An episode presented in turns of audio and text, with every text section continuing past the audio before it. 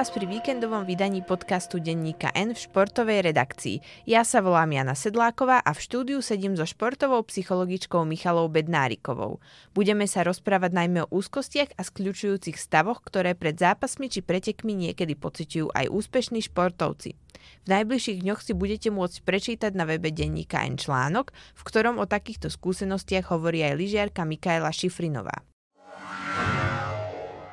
Dobrý deň, pani Bednáriková. Vítam vás v štúdiu denníka N. Keďže budeme hovoriť o úzkostiach u športovcov, tak by som vás na úvod poprosila, aby ste teda zadefinovali, čo vlastne sú to tie úzkostné poruchy.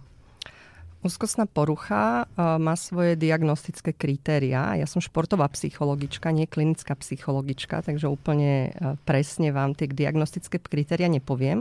Ale úzkostná porucha, keď hovoríme o poruche, to znamená, že uh, Uh, môže byť diagnostikovaná psychiatrom alebo klinickým psychológom uh, ako, ako choroba a musí splniť isté kritéria teda. Jedno z nich je, že je to teda, uh, sa prejavuje nejakú dobu. Že to není nejaký moment, je to nejaký deň a teda jedno z tých diagnostických kritérií je, že by malo to trvať aspoň 6 mesiacov a je to teda výrazne napätie, strach a obavy. Úzkosť na rozdiel od strachu je pocit, keď sa niečoho bojíme, ale vlastne úplne presne nevieme čoho. Čiže nie je to, že sa bojím pavúkov, to je strach, ale bojím sa, že niečo nastane, čo sa mi rozbieha v podstate v hlave. A potom na to, na tieto napätie, strach, obavy, ono sa to prejavuje uh, psychicky samozrejme, ale aj fyziologicky, čiže má to nejaké telesné prejavy, napríklad uh, bušenie srdca, zrýchlený puls, zvýšené potenie, niekomu môže veľmi vyschnúť v ústach, môže sa mu začať horšie dýchať, keď je to taký atak, uh, významne akoby väčší. Uh, celkovo tie prejavy napätia môže byť, že má bolesti vo svaloch a je ich teda veľa, tých prejavov. Ale teda dôležité je povedať to, že to trvá určitý čas, ktorý je teda diagnosticky určený na tých aspoň 6 mesiacov. A potom sa to môže nejako o, cyklicky opakovať, alebo o, po nejakých, pred nejakými zápasmi, alebo v akých vlastne intervaloch, či to vieme potom aj nejako podľa tohto rozlíšiť. Uh-huh. Potom, keď hovoríme teda o športe, tak uh, tam uh, nie celkom budeme hovoriť o úzkostnej poruche, ako, ako chorobe, ktorá je teda diagnostikovaná. Čo neznamená, že niektorí športovci ňou nemôžu trpieť, ale to, na čo sa ma teraz pýtate, že ten pocit pred tým štartom, to sú tzv. predštartové stavy. Je to nejaký zvýšený pocit napätia, čiže áno, to má s tou úzkostnou poruchou spoločné, ale je to niečo, čo prichádza a odchádza. Čiže je to skôr ako keby reakcia, taká tá stresová fyziologická reakcia na nejaký podnet a tým podnetom môžu byť tie preteky, alebo teda rôzne veci, ktoré sa dejú okolo tých pretekov. Vo všeobecnosti tomu hovoríme predštartový stav. A je bežné, že by takýmito stavmi športovci trpeli, alebo vieme možno nejako číselne to vyjadriť? Aké percento asi máva takéto úzkostné stavy? keď hovoríme o predštartových stavoch, ja sa k tomu budem vrácať, aby to nebolo teda tá úzkosť ako porucha. Tak, keď hovoríme o predštartových stavoch, tak je to úplne normálna reakcia športovca na ten podnet. Je to vlastne to, že ide mi o niečo a náš mozog nerozlišuje medzi v úvodzovkách hrozbou e, fyzickou, takže idem po lese, stretnem medveďa a, a hrozbou v úvodzovkách sociálnou. A, a to je to, že niekto sa na mňa pozerá mám ja nejaké svoje vlastné očakávania. Čiže ja to vnímam, môj mozog, moja nervová sústava to vníma ako porovnateľné hrozby a tým pádom na to istým spôsobom môže porovnateľne reagovať. A to je bežné. A teraz tá miera tej reakcie a to, ako ma ovplyvní to potom pri tom podávaní výkonu, to sa samozrejme už u športovcov mení. Niektorí to zvládajú lepšie, niektorí, uh, niektorí, pre niektorých je to o mnoho väčšia výzva, by som povedala. Ale ešte sa vrátim k tej vašej otázke na tie úzkostné poruchy, lebo tie sa u športovcov neprejavujú viac alebo menej ako u bežnej populácie. A v bežnej populácii myslím, že tá prevalencia, čiže to, nakoľko sa objavujú, je okolo, myslím, že 3% a raz za život to, to zažije nejakú epizódu až 9% ľudí. Čiže v podstate lebo veľakrát možno aj ľudia si tak povedia, že, že cítim nejakú úzkosť, ale že nejaká dôležitá skúška alebo niečo dôležité v živote sa má stať, tak ak pokiaľ to je len možno jednorázové, tak ešte by ste to nediagnostikovali ako nejakú poruchu, ale len ako niečo jednorázové, teda správne tomu rozumiem. Áno, určite, ako ne- nediagnostikujeme uh, ľudí na základe toho, že majú nejaký jednorazový mm. zážitok a ani sami seba samozrejme. Áno, áno.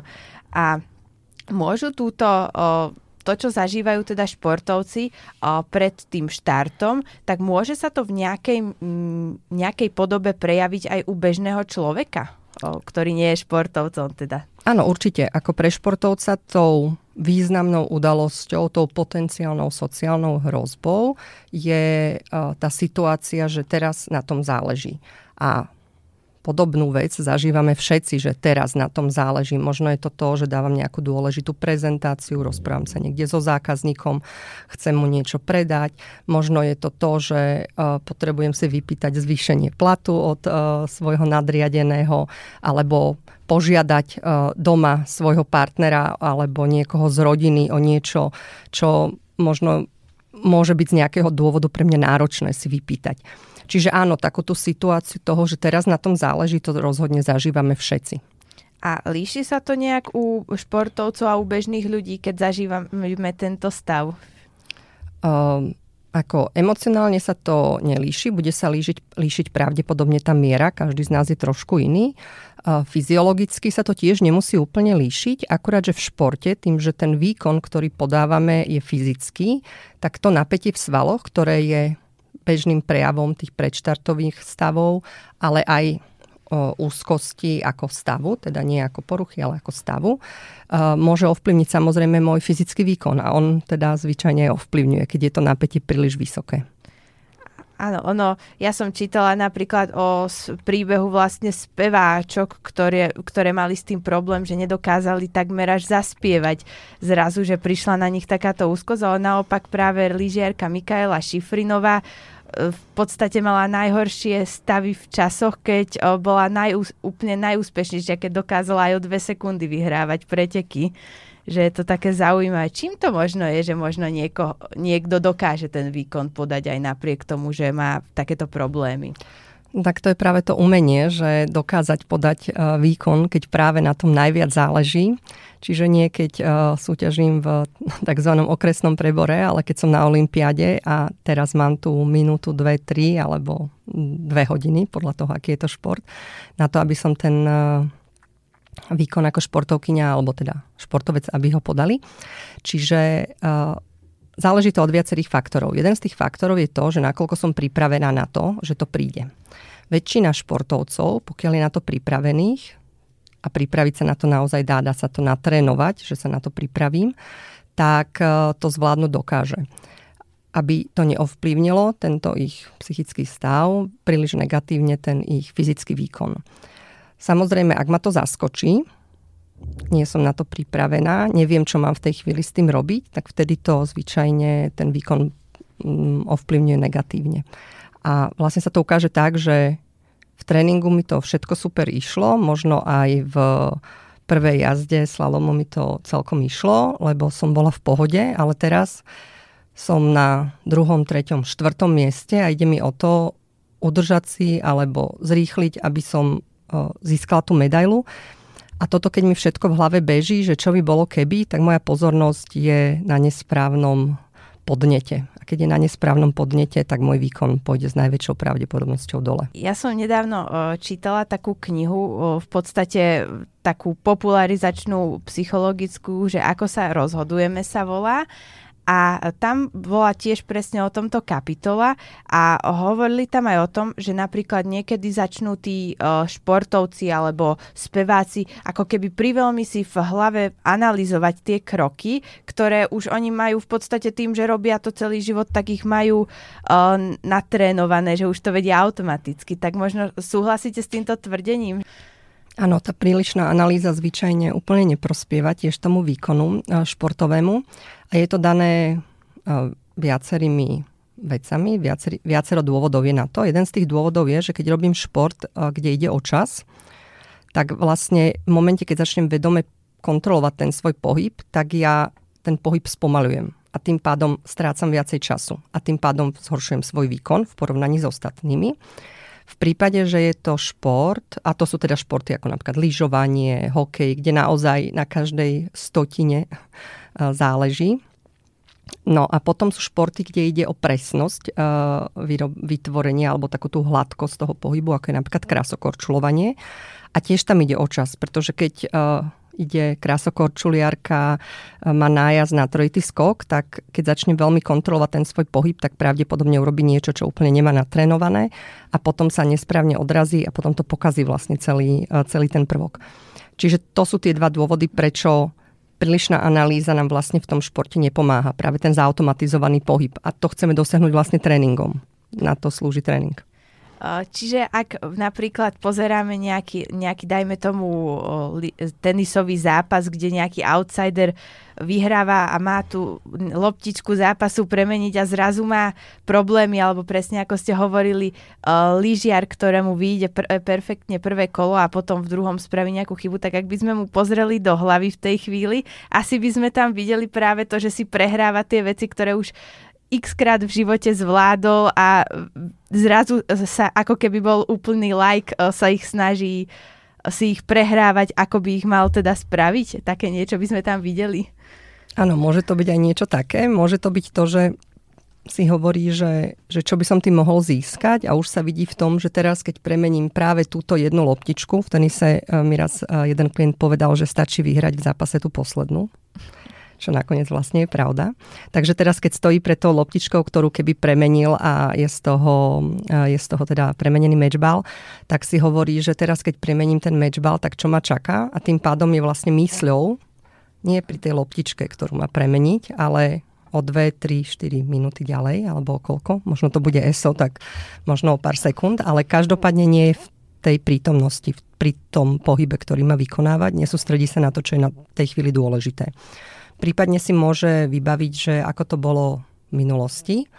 Môže sa toho zľaknúť, lebo môže mať nejakú negatívnu skúsenosť, na ktorej teda potom sa zasekne a si hovorí, no jasné, aj na minule som bol a bol som v takejto situácii a mal som matchball a vtedy som to pokašľal a zase vlastne nie je v tej prítomnosti. Takže uh, ono sa hovorí, že pozornosť je menou, uh, ktorou platíme za výkon. A to platí aj v športe samozrejme, ale platí to aj mimo športu. A čo radí teda psychológ pri takýchto problémoch, keď vlastne niekto už, dajme tomu, viackrát sa dostal do tej situácie, že presne na ňo prišla tá úzkosť v tom závere zápasu alebo pred koncom pretekov? No zvyčajne za športovým psychologom prichádza klient najčastejšie vtedy, keď sa práve takéto niečo deje menšina klientov prichádza preventívne, takzvané. To znamená, že chcem sa na to pripraviť, lebo to považujem za dôležité. Väčšina prichádza, že v tréningu mi to ide, v súťaži mi to nejde, alebo ten môj výkon v tých súťažiach je príliš uh, rozkývaný a tá rozkývanosť sa nedá nejak ako uh, hlavou uh, vysvetliť. No, čo s tým robíme? Tak uh, snažíme sa prísť na to, že čo to spôsobuje v prvom rade a tých dôvodov, prečo to tak ten klient má, ten športovec má, môže byť uh, toľko, koľko ľudí na svete, by som skoro možno povedala, ale také tie základné napríklad sú tie, že presne začne sa presúvať do budúcnosti hlavou, myslou, že nemá pozornosť na tom správnom e, mieste. Mm, niekedy to býva tým, že to na ňo dolahne ešte pred tým pretekom, čiže nehovoríme o tom finále, o tej poslednej strelbe v biatlone alebo o, tom posledno, o tej poslednej loptičke v tenise, ale hovoríme o tom predštartovom stave ešte pred samotným štartom, kde to telo je v príliš veľkom napätí a potom celý ten výkon vlastne od začiatku do konca je problematický. Takže potrebujeme identifikovať, čoho teda znemožňuje ten výkon. Niekedy to môže byť naozaj takéto obyčajné, že som príliš stúhnutá. A pritom každý športovec považuje za samozrejme, že sa pred výkonom rozcvičí. Keď sa ich pýtam, že prečo sa rozcvičujú, Takže no tak samozrejme, aby som sa nezranila, ale tak potrebujem mať taký ten sval taký vláčny.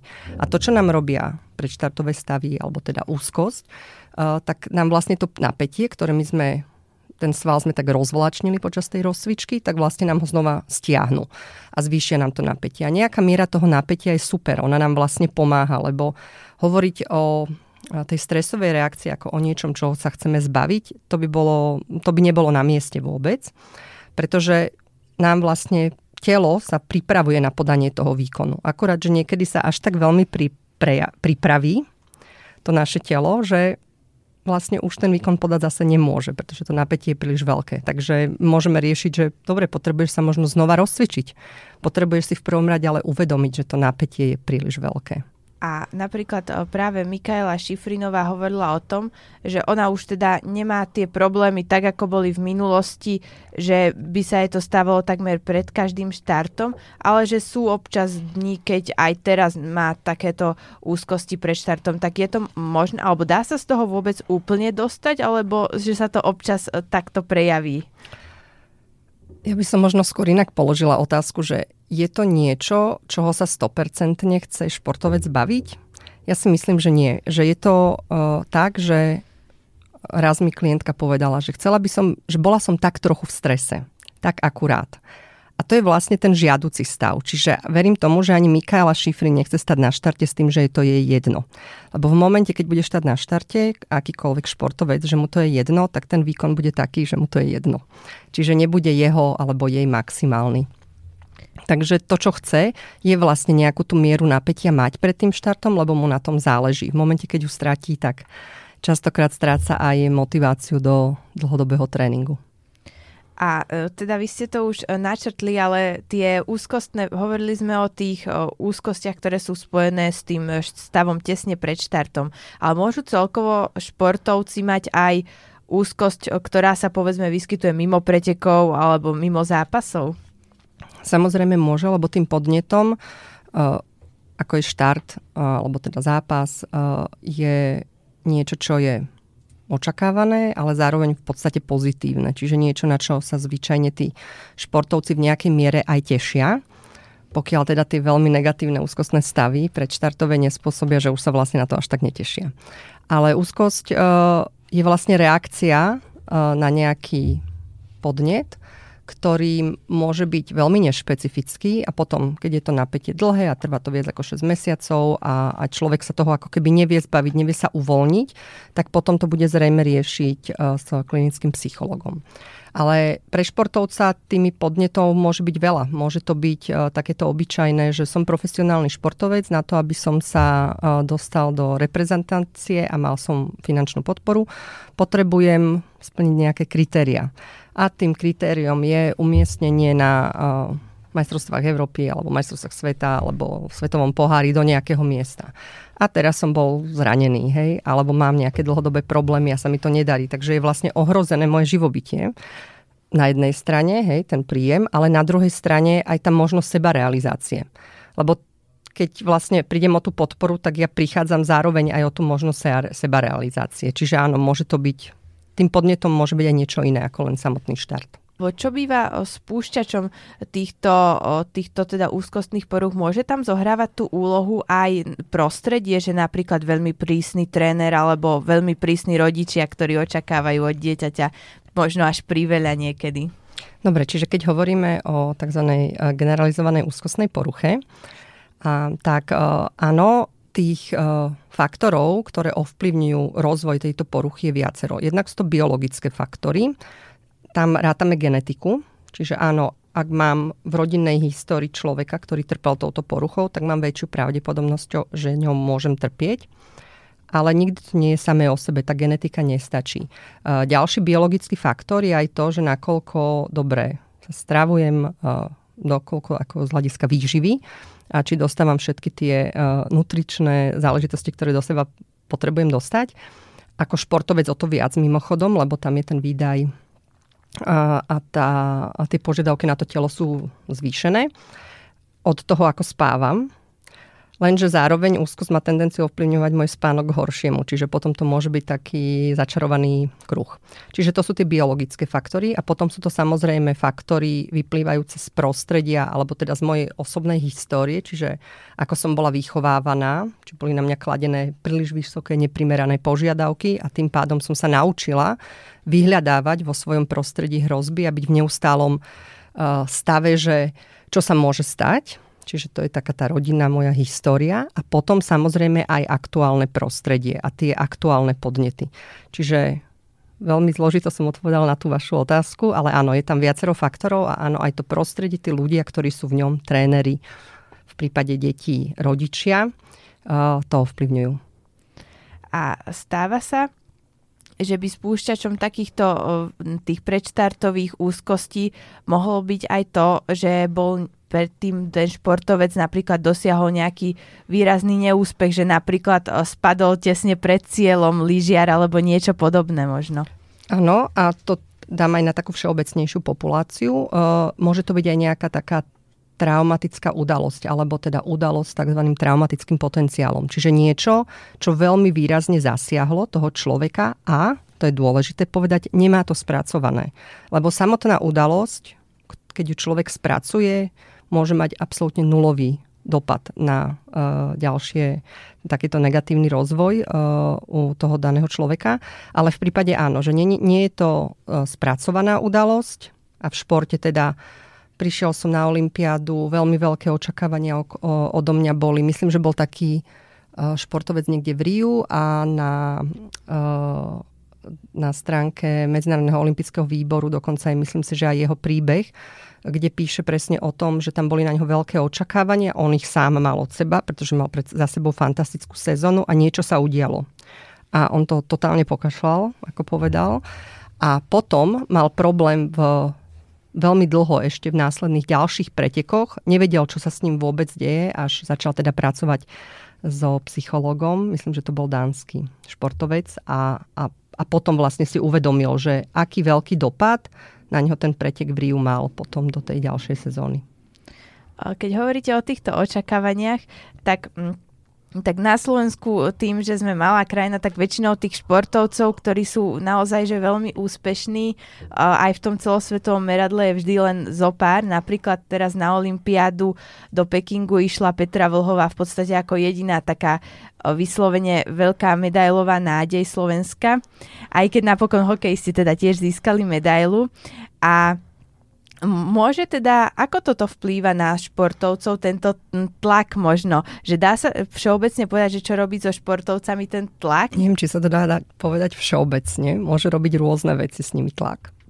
Mm, na niekoho tlak veľmi, ten vonkajší tlak bude veľmi doliehať ale sú športovci, ktorí nepotrebujú ten vonkajší tlak a sami si ho úplne v pohode vytvoria dostatok na to, aby na, do, na nich doliehal.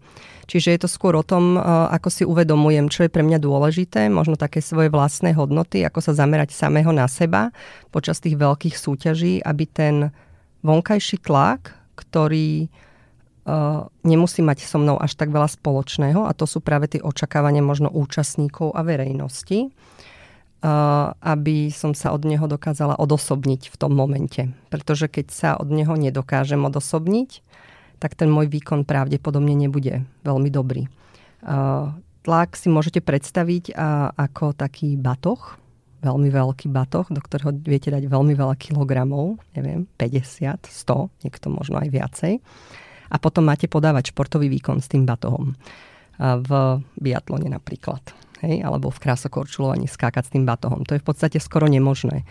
Čiže všetky očakávania, aj tie naše vlastné od samého seba, keď prekročia istú, istú mieru, tak sú až neznesiteľné a neunesiteľné a potom ten výkon nemôže byť dobrý. Čiže je veľmi dôležité vedieť sa od tohto nejakým spôsobom e, odľahčiť, odprostiť, aspoň na čas toho e, samotného preteku aby som vlastne mohla ukázať ako športovkyňa v tej chvíli, čo mám natrénované, čo vo mne je, to svoje najlepšie ja v podstate. Čo radíte v takýchto prípadoch vlastne športovcom, keď za vami presne prídu s týmto, že vedia, že na nich budú tie veľké očakávania a možno majú strach z toho, že zlyhajú? Rozprávame sa o tom, je taká veľmi jednoduchá odpoveď, ale uh, učíme sa spoločne rozlišovať uh, medzi tými ľuďmi, uh, ktorých očakávania môžu byť nejaké rôzne, ale ktorých si pripúšťame viacej alebo menej. A to my si to kreslíme do takých troch kruhov, kde ten vnútorný kruh sú tí najbližší ľudia, kde mi záleží a je logické, že mi na tom záleží, čo si, čo si myslia, aj to, ako ma vnímajú. Športovci v období dospievania sú na toto viac citliví, ako potom už keď sú dospelí, ale zase je to veľmi individuálne, čiže nedá sa to zo všeobecniť. A teda v tom vnútornom kruhu máme tých najbližších ľudí. Zvyčajne tam športovci je fajn, keď tam majú samých seba a samozrejme svojich rodičov, trénerov, možno tréningovú skupinu alebo, alebo tím, kolektív, s ktorým podávajú výkon alebo s ktorým aspoň trénujú ten svoj realizačný tím. To by bolo prirodzené. A to je, že ja im hovorím, že to je kruh, v ktorom uh, si zoberiete aj spätnú väzbu, čiže kľudne to môže byť aj kritika, ale uh, si idete tam aj poradu. Pretože veríte, že tí ľudia vám dobre poradia. V rôznych oblastiach samozrejme. A potom je ten druhý kruh, kde sú ľudia, ktorí možno nie sú až takí blízki, ale zásadne ich môžem osobne poznať a z nejakého dôvodu mi môže záležať na tom, čo si myslia, ako ma vnímajú a potom sú všetci ostatní. Na svete je okolo 8 miliard ľudí už pomaly, takže keď e, mi bude záležať na tom, čo si myslí 8 miliard ľudí, tak e, veľmi ťažko môžem podať svoj najlepší výkon. Stáva sa, že by napríklad v tomto zohrávalo rolu, že športovci si čítajú internetové diskusie alebo články, kde často tí ľudia napíšu veľmi škaredé veci, že by ich toto ovplyvňovalo? Samozrejme, že áno. Je to náročné vedieť sa od toho oprostiť. Žijeme dobu sociálnych sietí. Je to téma, v ktorej častokrát tréneri nevedia veľmi svojim zverencom poradiť, pretože sami nevyrastali e, v tom prostredí sociálnych médií, čiže nemajú ešte ani len takú tú svoju vlastnú, takú tú anekdotickú tzv. skúsenosť. Takže čo s tým robiť? No tak dá sa od sociálnych médií odstrihnúť na čas tých súťaží, čo neznamená, že človeku nevrta v hlave, že čo sa tam vlastne stále deje, ale aspoň si to priamo naživo nečíta. Ja sa len vrátim k tomu, čo som povedala, že niekde som to čítala ako taký pekný citát, tak ma to tak zaujalo, že neberte si kritiku od toho, od koho by ste neprišli popýtať radu. Jedna vec sú teda tie internetové diskusie, ale druhá vec sú napríklad aj články o tých športovcoch, lebo my to tak novinári radi často e, sa pýtame rôznych expertov a tak. Je toto niečo, čo tiež radšej športovci, e, keď sa e, pripravujú na niečo dôležité, tak by to radšej mali vytesniť a nečítať, alebo prípadne aj po neúspechu? Mm, pre mňa je vždy otázka ako psychologičky, že v čom im to pomôže v čom je to užitočné. A ja nezvyknem veľmi spochybňovať rozhodnutia svojich klientov. Ja sa ich len spýtam, že či vedia, prečo to robia a v čom je to pre nich užitočné. A v momente, keď e, si za tým stoja, lebo to vedia vysvetliť, tak poviem, že super, tak teraz si si toho vedomý alebo vedomá a, a vieš, prečo to robíš, ale niekedy odpoveď na tú otázku vlastne je, že No vlastne asi by som to možno aj nemusela robiť, lebo vlastne to nedáva úplne zmysel, keď som to takto nahlas povedala. Takže povedala by som tak, že taká všeobecná rada, robte to, čo vám pomáha. A keď vám to nepomáha, tak to nerobte. Čiže neviem, no, k čomu je to užitočné v tej chvíli tej súťaže? K čomu mi pomôže to podať ten svoj maximálny výkon? Že si prečítam nejaké články podľa mňa mi viacej pomôže si pustiť nejakú upokojujúcu hudbu alebo nejakú dynamickú naopak, ktorá ma nabudí. Viacej ako počúvať e, názory niekoho, kto je proste tisíce kilometrov možno odo mňa vzdialený, vôbec ma osobne nepozná, vôbec nevie, v akej som aktuálnej situácii. Petra Vlhová tento rok objektívne nemala až takú úspešnú sezónu možno ako v predchádzajúcich ročníkoch, hoci dosiahla množstvo veľmi dobrých výsledkov. Veľa ľudí hľadalo nejaké príčiny, čo by za tým vlastne mohlo byť, vyjadrovali sa k tomu.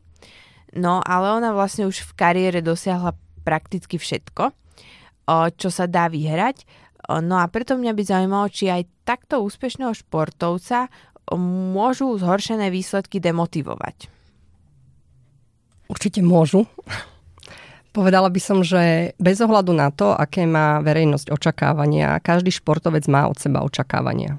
Úplne nevyhnutne. A vždy tie svoje očakávania staviame na nejakej svojej predošlej skúsenosti alebo na svojich túžbách do budúcnosti. Čiže tú látku máme nejako nastavenú. Športovci uh, sú často majú také perfekcionistické tendencie, takže často ich latka je vyššie postavená ako, ako latka, keby možno nešportovali. A tým pádom oni si vytvárajú tie očakávania. Tak ja verím, že bez ohľadu na to, čo si všetci ľudia na svete myslia, tak Petra Vlhová mala tiež nejaké očakávania do tejto sezóny. A ja si myslím, že skončiť na 8. mieste na svetovom pohári, ako ja by som celkom rada bola v 8. najlepšie na svete v nejakej situácii. Myslím si, že je to obdivuhodné, aj keď samozrejme uh, asi aj ona sama očakávala, aby to bolo lepšie ako v 8. alebo štvrté miesto, čo je z môjho pohľadu naozaj stále fantastické myslím, že my ako verejnosť by sme si to mali uvedomovať. Čo znamená byť v 8 na svete. Čiže uh, tá vaša otázka bola, či to môže demotivovať. Tak uh, neúspech nie je motivačný faktor.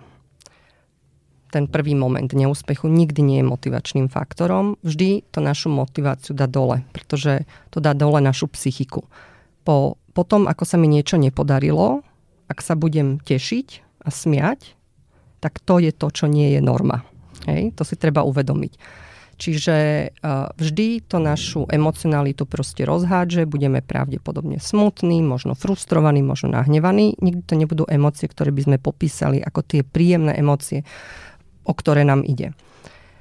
Ale že či to bude dlhodobo demotivačné, to sa povedať nedá. Pretože neúspech v skutočnosti môže z dlhodobejšieho hľadiska, nejaký jednorazový neúspech, byť aj motivačným faktorom. Môže to byť niečo, čo je práve takouto, že dokeľu, že ja im všetkým ukážem. Hej? A to športovci veľmi často v sebe majú, že ja im všetkým ukážem. Alebo nech si hovoria, čo chce, chcú, ja chcem dokázať toto a ja to dokážem sama sebe. Takže povedať, že prehraté preteky alebo zlá sezóna sú nevyhnutne koncom pre každého jedného športovca, to sa ani náhodou povedať nedá. Práve naopak, veľmi často u vrcholových športovcov je to to, že zažívali nejaké neúspechy, dokonca aj veľmi veľa neúspechov a to ich práve dokopalo k tomu, aby nakoniec zažiarili. Lenže v skutočnosti tieto bodky vieme spojiť iba spätne. Takže to ukáže čas.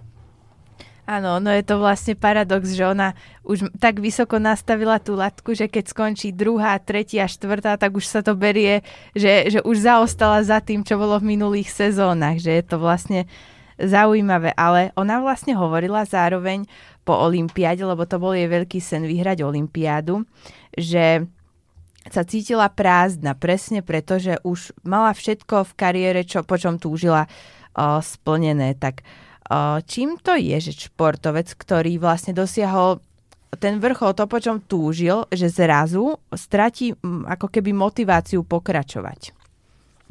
Aby si to možno posluchači alebo čitatelia vedeli predstaviť, tak predstavte si niečo, na čom ste pracovali 10-15 rokov.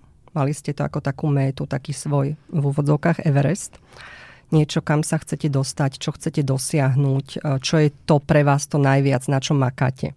A makáte na tom a tá cesta nikdy nie je priamo čiara, vedie cez mnohé prekonané prekážky a teraz zrazu to dosiahnete. Ale vy vlastne ten ďalší Everest nemáte, lebo vy ste ho už mali teraz. A je to určite zmes mnohých veľmi príjemných emócií, ale nakoniec to, ako uh, Petra v niektorých rozhovoroch to tak aj opísala, že prišlo také prázdno, to je úplne pochopiteľná zase vec. Lebo je to presne ten moment, že na tomto som makala, úplne s vypetím všetkým síl som to proste dosiahla. A čo teraz? Ako môžem to samozrejme zopakovať, ale to už je potom úplne iná motivácia. A väčšina športovcov nemá takú tú motiváciu, že chcem uh, sa 9 krát zúčastniť uh, Olympiády zo začiatku je tam, na začiatku je tam motivácia, že zúčastniť sa Olympiády. Už to je veľká vec mimochodom. Takých ľudí na svete nie je veľa, ktorí sa dostanú na Olympiádu, ktorí sa tam kvalifikujú. A potom chcem tam podať nejaký výkon. Pre niekoho je to zlato, fantastické. Ale čo môže byť viac ako zlato? Čiže dá sa to uh, napríklad nejako počas kariéry ako keby naučiť uh, toto aby ten človek stále tú motiváciu uh, vedel nachádzať. Lebo napríklad taká Mikaela Šifrinová už je uh, rekordérka, ešte môže prekonať nejaké ďalšie rekordy a že niekomu jednoducho to raz to vyhrá a že už mu to stačí. Či sa to dá nejako počas tej kariéry naučiť, ako keby? No nemusí tá byť tá motivácia, ten môj Everest nemusí byť to, že raz to vyhrám. Ale zvyčajne na začiatku tej kariéry to tam je. A to je úplne prirodzené, že, že si toto dám ako tú jednu z tých met. A potom to môžem prehodnotiť a môžem si stanoviť iné mety, po ktorých už nemusí prísť až také prázdno, lebo nie sú to také konkrétne veci typu, že toto dosiahnem, proste tú zlatú medailu na tej olympiáde.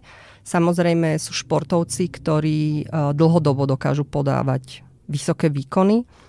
Uh, je, teraz som, dnes zrovna som čítala, jednu o jednej gymnastke, teda športovej, to určite ste aj vy a teda aj diváci, verím, že zachytili. Simon Bilesová asi? Mm, mm, mm, mm. Čakajte, ja si to...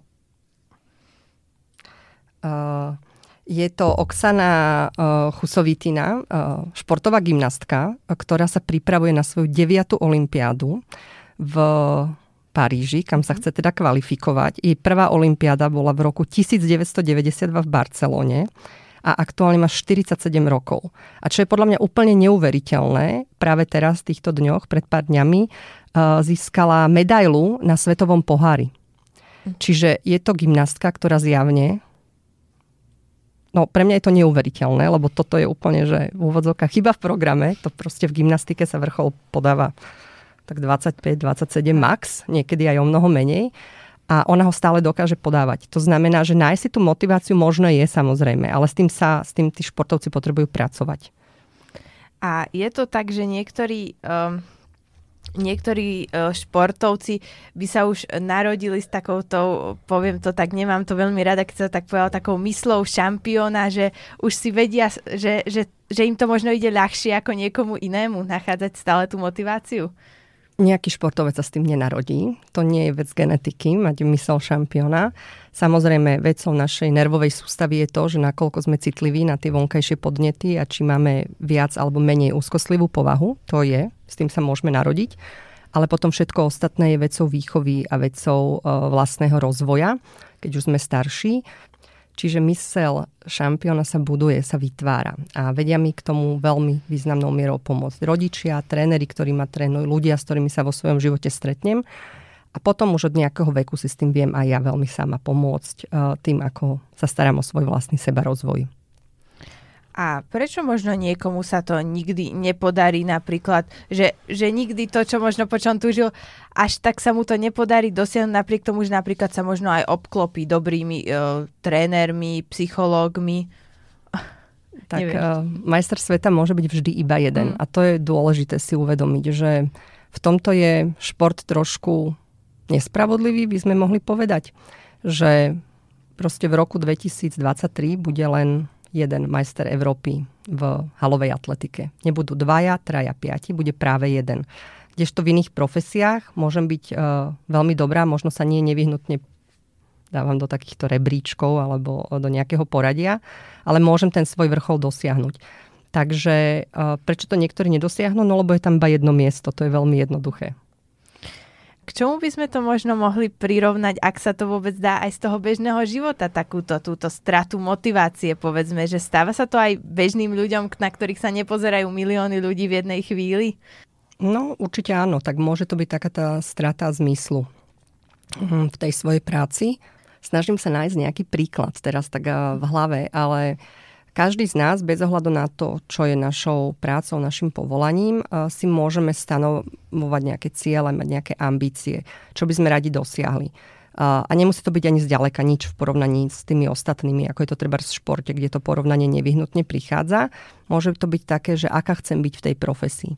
A môže sa mi stať, že sa dostanem do nejakej pracovnej situácie, v ktorej vlastne mám taký aha moment zrazu, že tie moje predstavy, sny, plány, ktoré som mala možno keď som do tej profesie pred pár rokmi vstupovala alebo pred pár mesiacmi na to pracovné miesto prichádzala, sa vlastne nestretávajú s realitou. A tam samozrejme môže prísť to sklamanie a tá demotivácia.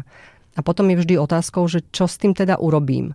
Ja klientom vždy vysvetľujem, že chápem, že im to nepripadá ako veľa, to, že si uvedomia takúto vec, ale ja im zároveň hovorím, že je to veľmi veľa, lebo je to prvý nevyhnutný krok k tomu, aby sa mohli rozhodnúť o tom, s tým niečo urobiť. A podľa toho sa potom o tom rozprávame. Čiže takéto, takúto stratu zmyslu môžem zažiť v akejkoľvek profesii, dokonca aj v životnej situácii, nielen v profesii. A pomáha to bežným ľuďom, ktorí buď už trpia úzkosťami alebo stratia motiváciu, keď o tom vlastne počujú od tých o, nejakých známych športovcov, že aj oni sami sa s tým zápasia? Jedným z takých seba pomocných nástrojov sa dá povedať je to, že pozdielam to, ako sa mám s tým svojim najbližším okolím, alebo vypočujem si to svoje najbližšie okolie, tú svoju sociálnu skupinu.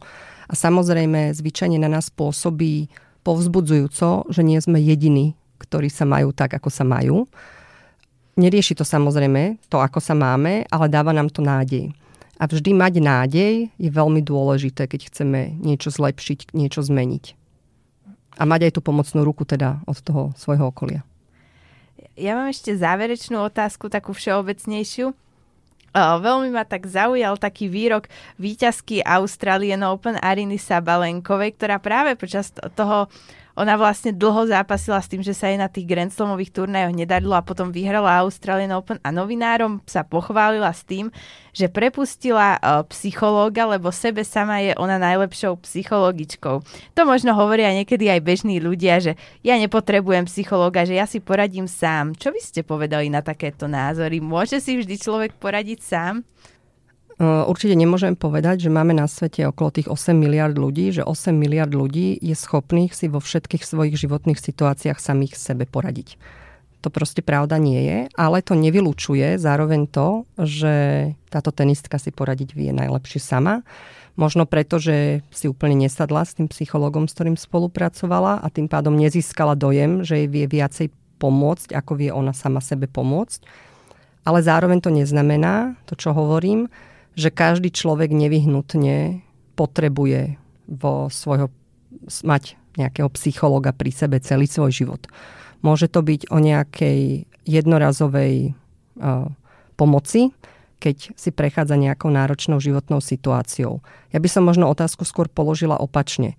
Prečo, ak mi má, môže niekto uľahčiť moje aktuálne utrpenie, ak je to až utrpenie, alebo moju, uh, moje výzvy, ktorými si neviem pomôcť, prečo by som to neurobila. A to je o mnoho väčší problém podľa mňa, že keď vlastne nesiahneme po tej pomoci, kvôli nejakej stigme možno v našej kultúre, v našom prostredí, len preto, lebo je tam tá stigma. A pritom by nám to pomohlo. Áno, je to stále tabuizovaná téma a pritom je to úplne normálna vec a asi by sme to tak aj mali ako spoločnosť brať.